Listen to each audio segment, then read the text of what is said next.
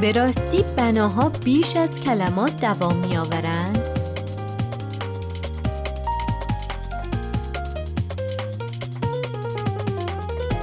روی موج نمانا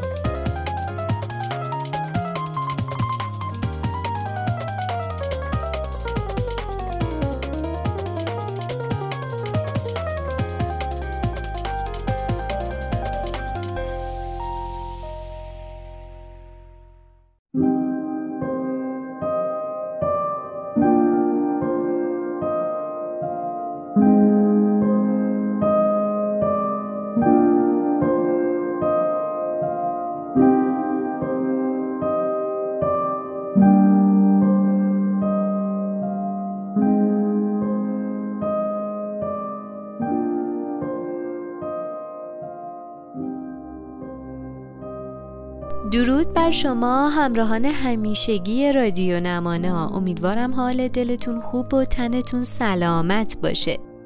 در این اپیزود می‌خوایم درباره رشته مطالعات معماری و پژوهش معماری باهاتون صحبت کنیم. مهمان این اپیزود سرکار خانوم مریم شوریده هستند که از دانش آموختگان این رشته هستند اما پیش از اینکه بریم سراغ سوالات و مصاحبه با ایشون می‌خوام براتون برخی از کلیات این تخصص رو بگم سوالی که برای برخی ممکنه پیش بیاد اینه که رشته مطالعات معماری ایران چیه؟ رشته مطالعات معماری ایران یکی از گرایش های رشته معماری در مقطع تحصیلات تکمیلیه که در اون همونطور که از نامش هم پیدا هست شیوه مطالعه معماری ایران آموزش داده میشه. وقتی این گرایش برای اولین بار توی دانشگاه شهید بهشتی تأسیس شد بنیانگذاران اون دو تا هدف برای تأسیس این گرایش مطرح کردند. اولیش تربیت متخصص بود که به عنوان پژوهشگر تاریخ معماری فعالیت می‌کنه و دومی بست و گسترش دانش در زمینه تاریخ معماری ایران از طریق کارهای پژوهشی در این حوزه بود. در حقیقت هدف اونها مطالعه معماری ایران زمین از تمام منظرها و رویکردها نبود بلکه به طور مشخص برای مطالعه معماری در نسبت با سیر زمان تاکید داشتند و قصد داشتند در واقع مورخ معماری تربیت کنند. اما گویا به مرور زمان این حدود گسترده تر شد و به دانش آموختگان این رشته مهارت های نظریه سازی و تئوری پردازی در حوزه معماری هم آموزش داده شد. با این حال به نظر می‌رسه این رشته حتی از مرزهای کنونی و حدودی که براش تعریف شد هم گذر کرد و در مراتب و سطوح دیگه هم جایگاه های مختلفی برای خودش پیدا کرد. شاید ساده ترین مواجهه دانشجویان معماری با مطالعات معماری همون فاز صفر خودمون باشه که ابتدای همه پروژه ها همگی شما باهاش آشنایی دارید. همونطور که توی اپیزود سی و دوم گفتم طراحی حل مسئله است. برای حل این مسئله اول باید از مسئله شناخت پیدا کنی که حالا می‌تونه از طریق مطالعه باشه از طریق تحقیق باشه نظرسنجی باشه. همه این کارا رو انجام میدی که برسی به مرحله تولید طرحمایه. بعد باز پژوهش های تکمیلی و الهامای هنری تو رو میرسونتت به تحلیل طرحمایه. و در آخر هم از طریق سنجش های علمی مطالعتون می‌رسید به راه حل طراحی پس این مسئله پر واضحه که طراحا معمولا در طراحی های خودشون به پیشینه های طراحی مراجعه می کنند. علل خصوص که امروزه توی جهانی هستیم که وابستگی مفهومی توش مطرحه یعنی دیگه صرفا نیاز و تقاضا پارامترهای تعیین کننده در امر طراحی نیستن. که بالعکس conceptual dependency امر تعیین کننده طراحی در جهان امروزه. یعنی در واقع مدرنیته ای که باید سوار بر ریشه ها باشه. ریشه های فرهنگی، مذهبی و غیره. این امر زمانی اتفاق میفته که طراحهای ما اهمیت حوزه پژوهش و مطالعات رو به روشنی درک می‌کنن. رشته مطالعات معماری در ایران در مقطع کارشناسی ارشد و دکترا قابل تحصیله که در واقع یک نوع بازنگری و تعمق به پیشینه های تاریخی و ریشه های فرهنگی ما هم هست. اینکه در واقع به بازخانی معماری شهر و شهرنشینی می‌پردازه و توی دوره های مختلف علاوه بر مطالعه تخصصی به شعونات دیگه زندگی انسان مثل فرهنگ، هنر، تاریخ و غیره هم می‌پردازه. در نهایت فارغ و تحصیلای این رشته می‌تونن به عنوان پژوهشگر در مراکز پژوهشی، دانشگاه ها، مراکز تحقیقاتی، میراث فرهنگی و غیره به اشتغال بپردازن. اگه بخوام درباره چیستی مطالعه بگم تا تفاوتش با خواندن رو بهتر متوجه بشید باید بگم که همه ما تجربه خوندن رو داشتیم توی طول عمرمون از مدرسه تا حالا. اما بسیاری از مطالبی که خوندیم امروز حتی خاطرمونم نیست. خیلی از مسائل ریاضی که شاید میخوندیم به شخص دیفرانسیل یادم نیست. به شخص مشتق گرفتن یادم نیست یا کمرنگه چون اون عمل خوندن به تفکر عمیق درباره اون موضوع ختم نشده. علت اینکه در خاطر من شما و دیگران نیست یا کمرنگ میشه یک مطلب اینه که ما به تفکر عمیق درباره اون موضوع نمی‌رسیم. دقیقا فرق بین مطالعه و خواندن اینه که وقتی بعد از خواندن مطلبی در درون شما چراغی روشن بشه و درباره اون به تفکر و نتیجه گیری بپردازین مطالعه اتفاق افتاده.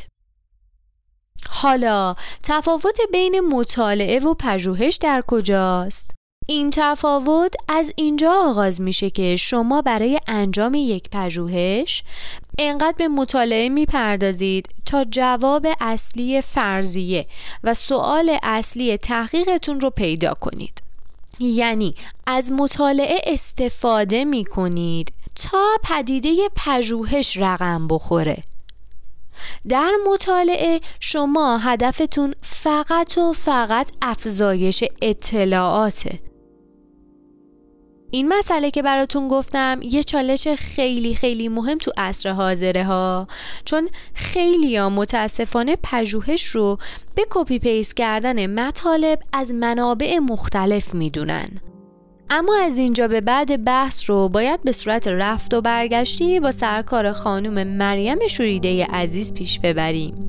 درود مهربانو خوش آمدید و ممنون میشم در قدم اول خودتون رو برای مخاطبان ما معرفی کنید.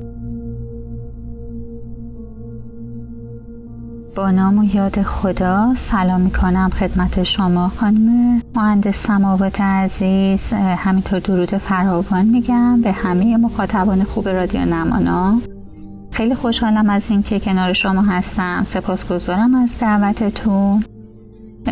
من مریم شوریده هستم دانش آموخته رشته مطالعات معماری ایران مقطع کارشناسی ارشد. سال 97 فارغ تحصیل شدم و چند سالی هست که دارم سعی کنم آروم آروم در عرصه حرفه گام بردارم و امیدوارم که مباحث امروز برای دوستان مفید باشه. در خدمتتون هستم. خانم شوریده همونطور که مقدمه رو شنیدید از مقدمات مطالعات و پژوهش گفتیم و می‌خوایم این بحث رو با شما تکمیل کنیم. برای همین ممنون میشم از چارت علمی عملی مطالعات معماری و سطوح مطالعه برای ما بگید. خب این سال شما خانم مهندس سماوات عزیز خودش دو بخش داره. بخش اول رو من ابتدا پاسخ میدم. اون بخشی که مربوط به چارت درسی رشته مطالعات معماری ایرانه. ببینید همونطور که خودتون هم گفتید رشته مطالعات معماری ایران گرایشی که در شیوه مطالعه و پژوهش در تاریخ معماری آموزش داده میشه. بنابراین طبیعیه که مهمترین درس هم در این رشته پژوهش در تاریخ معماری باشه. و روی کرده این گرایش هم روی روی کرده تاریخی هست. بنابراین باز بدیهیه که اصلی ترین درس ها مربوط به حوزه تاریخ نگاری باشه. یعنی شیوه های تاریخ نگاری یعنی تاریخ شناسی یا مبانی نظری تاریخ. غیر از اینها ما درس مستند نگاری تاریخ معماری رو داریم. در حقیقت در این درس یاد می‌گیریم که چطوری شواهدی که از معماری در طول تاریخ بر جای مونده رو به صورت یک مدرک تاریخی ثبتشون بکنیم. درس متون و منابع تاریخی رو داریم که در این درس یاد می‌گیریم چه متنهای تاریخی به ما رسیده که در اونها از معماری صحبت شده و محتوای هر کدوم از انواع این متون چی هست؟ درس دیگه داریم به اسم فنون تاریخ معماری که در حقیقت در اون روش های اجرایی و ساخت بناها رو در طول تاریخ معماری ایران زمین بررسی می‌کنیم. درس دیگه ای که می‌تونم ازش اسم ببرم و مشترک بین همه تقریبا گرایش ها زبان تخصصی یا روش تحقیق هست که خب برای بچه های پژوهش بسیار مهمه که روش تحقیق رو خوب یاد بگیرن. درس های اختیاری هم مثل خانه داریم یا درس های مثل آداب و فرهنگ در تاریخ معماری و از این دست. می‌خوام بگم که کلیت درس های ما بیشتر حوزه تئوری و نظری رو پوشش میده. اما درس های عملیمون به تمرین های عملی درباره نوشتن مربوط میشه و نمیره سراغ طراحی ایده پردازی concept design و اینجور چیزایی که توی معماری هست. ولی خب طبیعیه که یکی از مهمترین شواهد تاریخ معماری نقشه های معماریه. و بنابراین کسی که وارد این رشته میشه باید بتونه اون نقشه ها رو بخونه و همینطور باید بتونه نقشه ها رو ترسیم کنه نقشه های معماری رو. و بنابراین از این جهتی که بچه ها از رشته معماری به این گرایش پا می‌ذارن. به خاطر اینکه بتونن اون عناصر ابتدایی معماری رو بشناسن به خاطر که بتونن نقشه بکشن و نقشه ها رو بشناسن نقشه خانی رو بلد باشن. این از بخش اول سوالتون.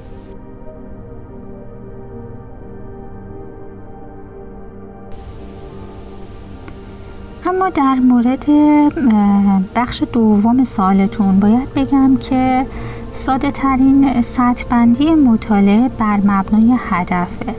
در این سطح بندی مطالعه دارای سه سطحه. در سطح اول هدف خانشگر یا مطالعه کننده کسب لذته. اصولا اون خانشگر یا مطالعه کننده کسی که از خوندن مطالب لذت می‌بره. و موضوع براش مهم نیست. هر موضوعی که دم دستش باشه و جذاب باشه رو می‌خونه و خیلی سازماندهی شده مطالعه نمی‌کنه. خیلی هدفمند و روشمند مطالعه نمی‌کنه. و فقط قصد داره که از اون لذت ببره. بنابراین ماندگاری کمتری هم در حافظش داره. اما در سطح دوم هدف کسب اطلاعه. اطلاع از یک موضوع که حالا می‌تونه معلوم باشه می‌تونه مجهول باشه. منظورم چیه؟ ببینید شما فرض کنید که می‌خواید بیمارستان طراحی بکنید. چیکار می‌کنید؟ میاید شروع می‌کنید به مطالعه دستاوردهای سایرین در مورد استانداردهای بیمارستان در مورد چگونگی سیرکولاسیون در مورد نور بیمارستان تاثیر روانی رنگ ها بر بیماران و غیره و غیره اینها مطالعاتی است که بقیه انجام دادن. شما اونها رو گردآوری می‌کنید و سعی می‌کنید به اینها یک ساختار سازمانمند بدید و اونها رو در کار خودتون به کار ببرید. در طراحی بیمارستان به کار ببرید. خب این نوع اوله. نوع دوم شما سعی می‌کنید که یک مجهولی رو معلوم کنید. شما یک سوال ذهنی دارید که تا حالا کسی بهش پاسخ نداده و شروع می‌کنید به کمک مطالعه سعی می‌کنید که به اون سال پاسخ بدید. در این سطح شما یک موضوع مشخص دارید که محور مطالعتون قرار می‌گیره. سازماندهی شده مطالعه می‌کنید روشمند مطالعه می‌کنید هدفمند مطالعه می‌کنید. و بنابراین ماندگاری بیشتری در حافظتون داره. و در حقیقت پژوهش و تحقیق در این سطح قرار داره. سطح سوم هدفش فهمه هدفش رخداد فهمه. من این موضوع رو بفهمم. فهم که اتفاق میفته تعریف سادهش اینه که هرگاه ما بتونیم یک موضوع دشوار رو به ساده ترین وجه و بدون بیان هر کلمه دشواری به دیگری توضیح بدیم در حقیقت اون رو فهمیدیم. یعنی وقتی ما از واژه سوسیالیسم استفاده می‌کنیم تنها در صورت این واژه رو فهمیدیم که بدون این که بتونیم از این واژه استفاده بکنیم بتونیم یا بخوایم از این واژه استفاده بکنیم در حقیقت این واژه رو به یکی دیگه توضیح بدیم.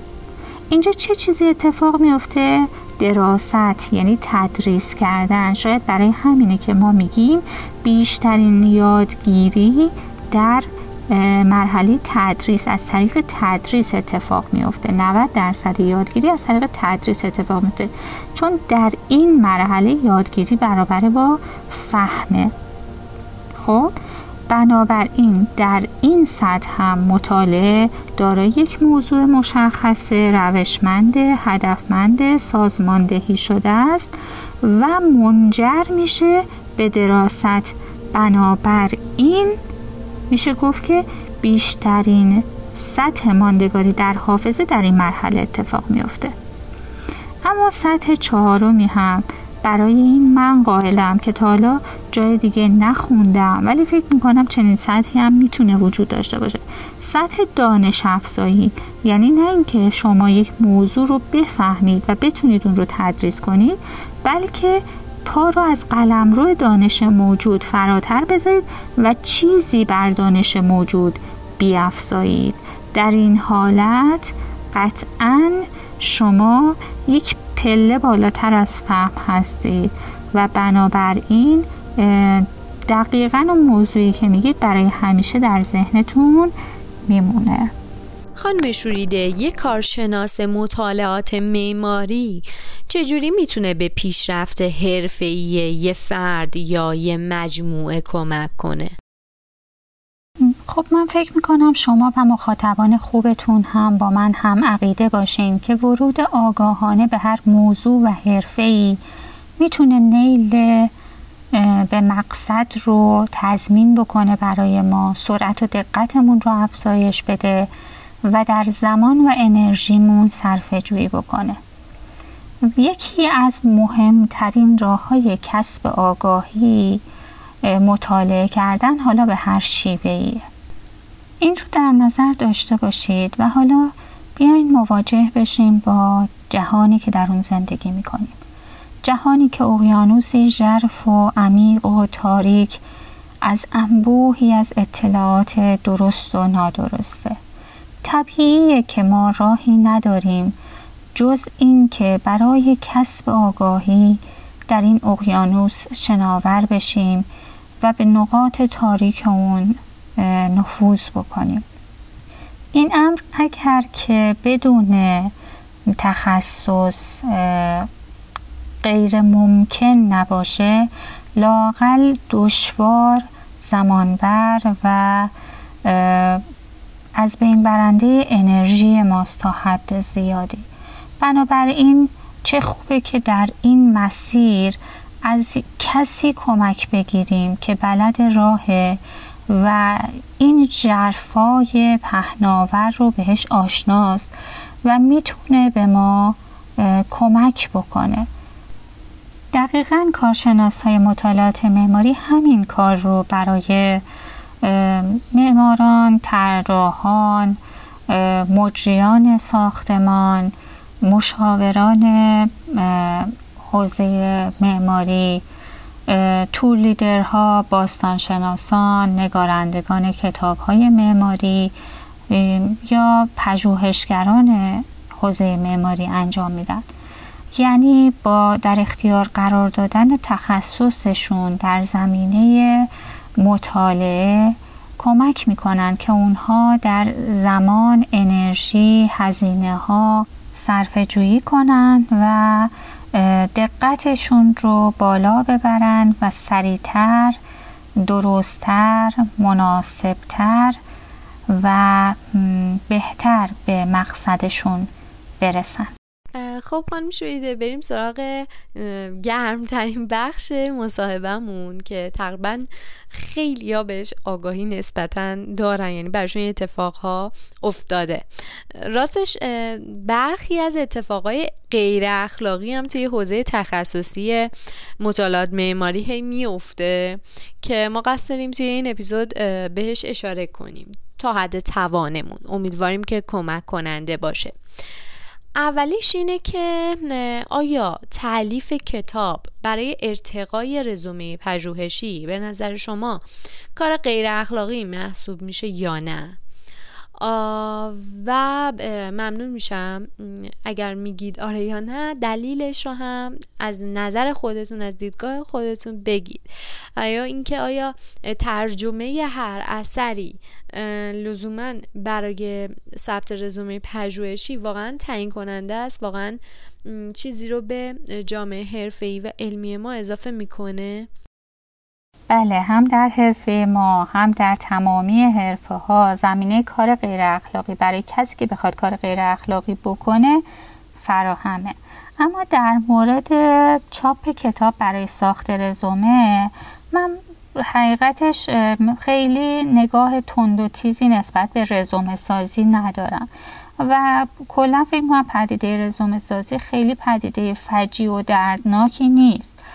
ببینید ما خیلی همون فارغ تحصیل میشیم و قبلا یک تجربه خاصی تجربه حرفه‌ای جدی نداشتیم. ولی وقتی می‌خوایم بریم کار بکنیم از ما رزومه می‌خوان. مثلا میگم در حوزه طراحی داخلی من می‌خوام برم یک پروژه رو بگیرم که خودم می‌دونم تواناییش رو دارم و کارفرما از من رزومه کاری می‌خواد.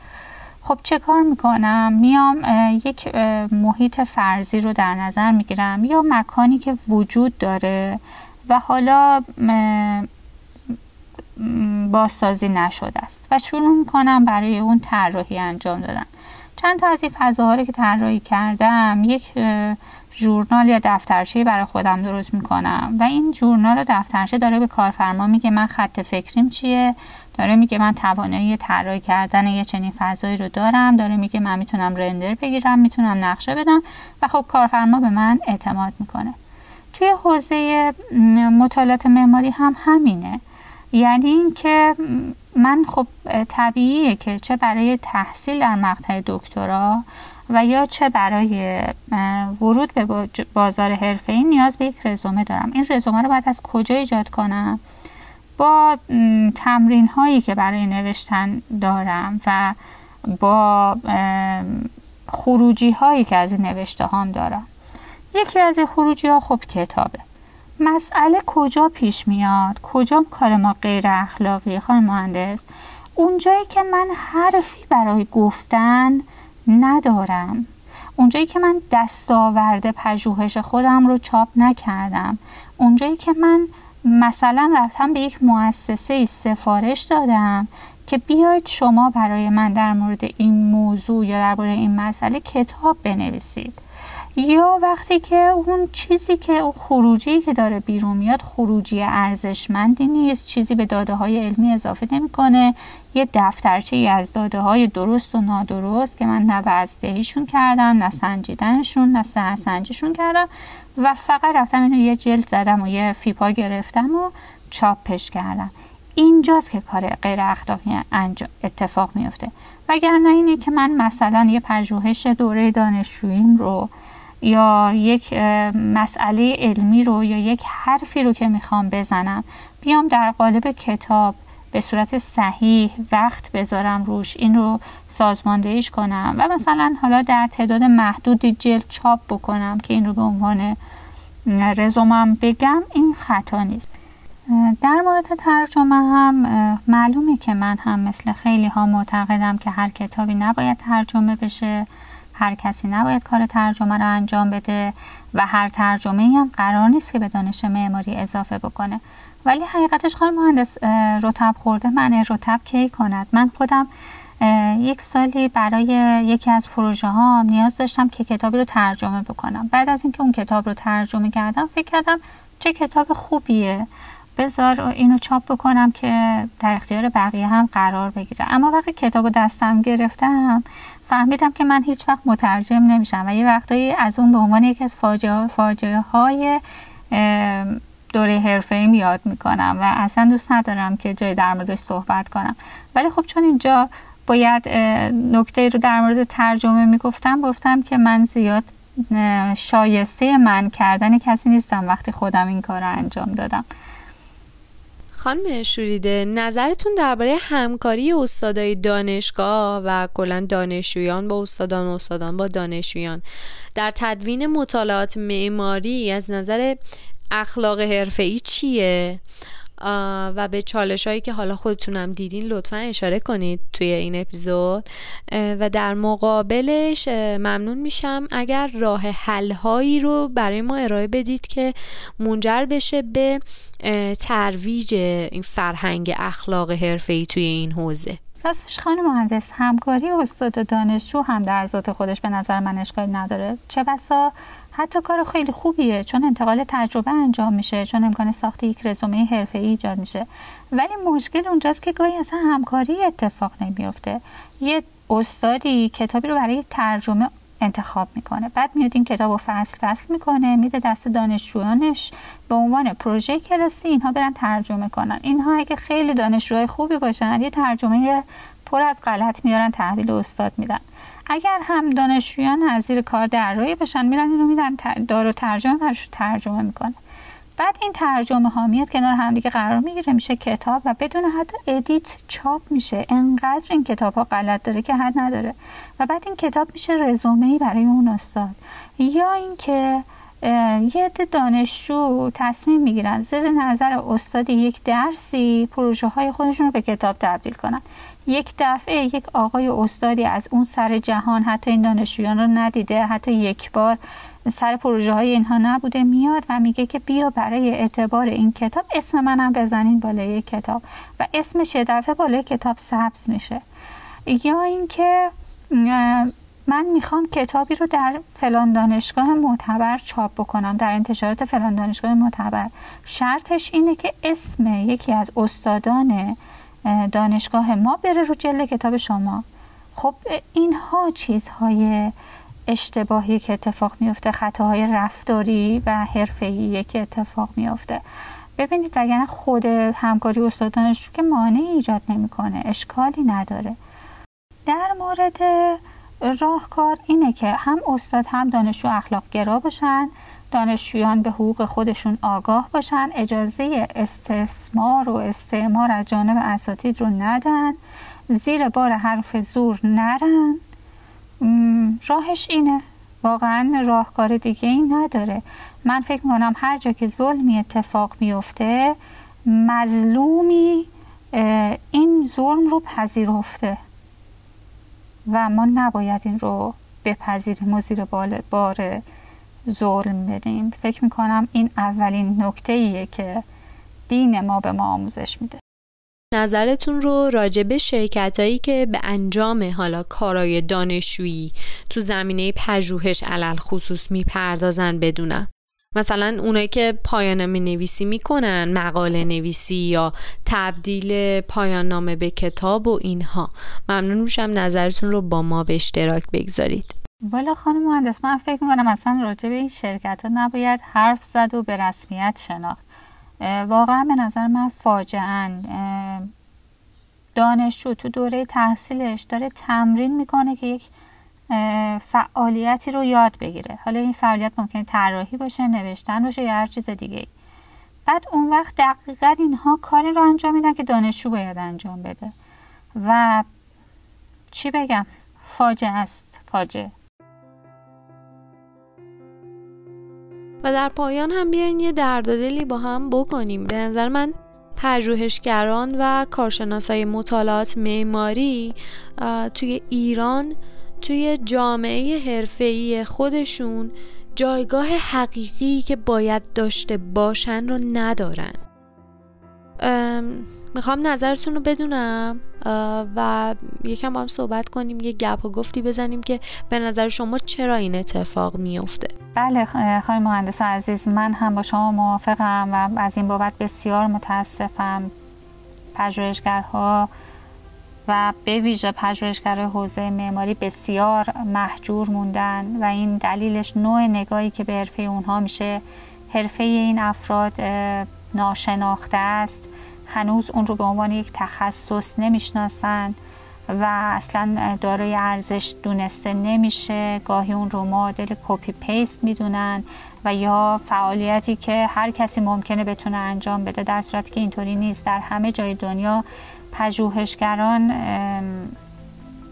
مهمترین جزء مهمترین افراد جامعه قدم اول هر پروژه با پژوهش آغاز میشه.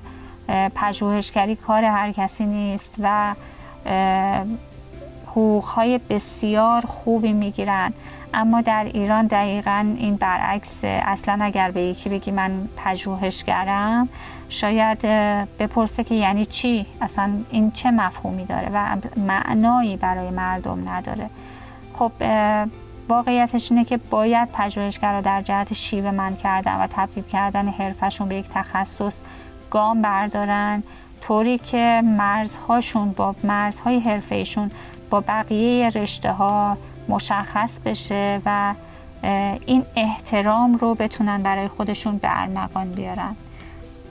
فکر می‌کنم این گفتگو گامی بود در همین جهت. بسیار از اینکه این گفتگو رو ترتیب دادید ممنونم و خیلی خیلی خوشحالم از اینکه در خدمت شنوندگان محترم رادیو نمانا بودم. امیدوارم که برای همه مخاطبان شما این گپ و گفت مفید بوده باشه. سپاسگزارم از شما.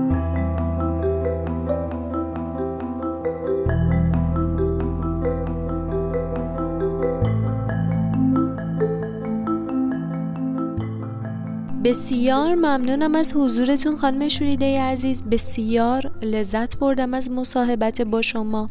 امیدوارم که این اپیزود در حد توان خودش تونسته باشه چراغ راهی برای سایرین روشن کرده باشه. چنانچه ابهامی هست چالشی هست که بهش پاسخ داده نشده داخل کامنت ها با ما به اشتراک بگذارید. سعی می‌کنیم که بهشون جواب بدیم.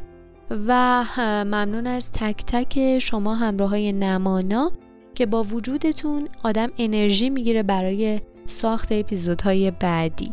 روزتون بخیر و دلتون خوش.